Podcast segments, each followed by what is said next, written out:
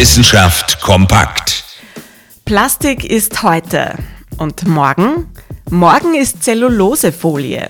Eine neu entwickelte, transparente Folie, die voll und ganz aus Zellulose besteht.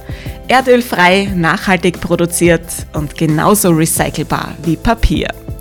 Soweit die Idee der finnischen Forscherinnen und Forscher, die gerade an dieser neuartigen Folie feilen. Schon in zwei Jahren soll sie marktreif sein und dann, dann können Sie diese Folie auch im Supermarkt finden. Zum Beispiel als Teil von Verpackungen wie Schachteln. Zellulose statt Plastik, das ist aber nicht nur in Finnland das Motto, sondern in der ganzen EU.